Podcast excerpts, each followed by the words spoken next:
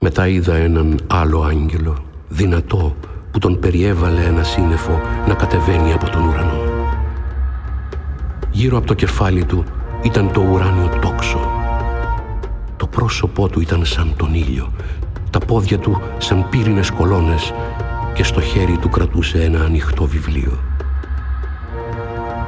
Έβαλε το δεξί του πόδι στη θάλασσα και το αριστερό του πάνω στη στεριά και έκραξε με δυνατή φωνή σαν λιοντάρι που βρυχάται.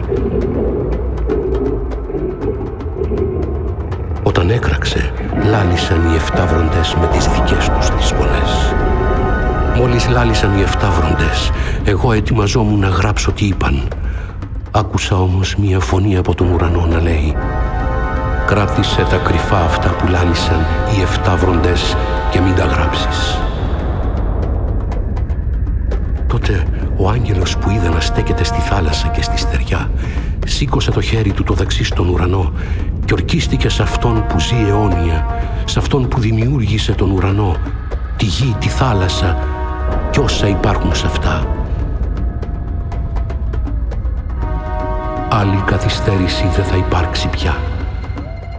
Αλλά στις μέρες που θα σαλπίσει ο έβδομος άγγελος θα ολοκληρωθεί το μυστικό σχέδιο του Θεού σύμφωνα με το χαρμόσυνο άγγελμα που έδωσε στους δούλους του τους προφήτες.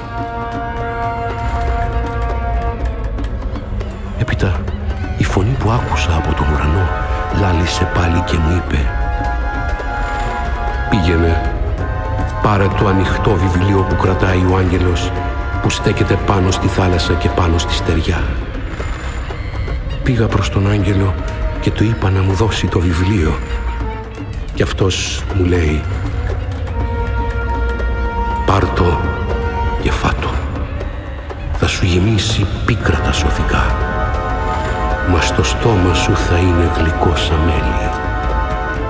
Πήρα το βιβλίο από το χέρι του αγγέλου και το φάγα.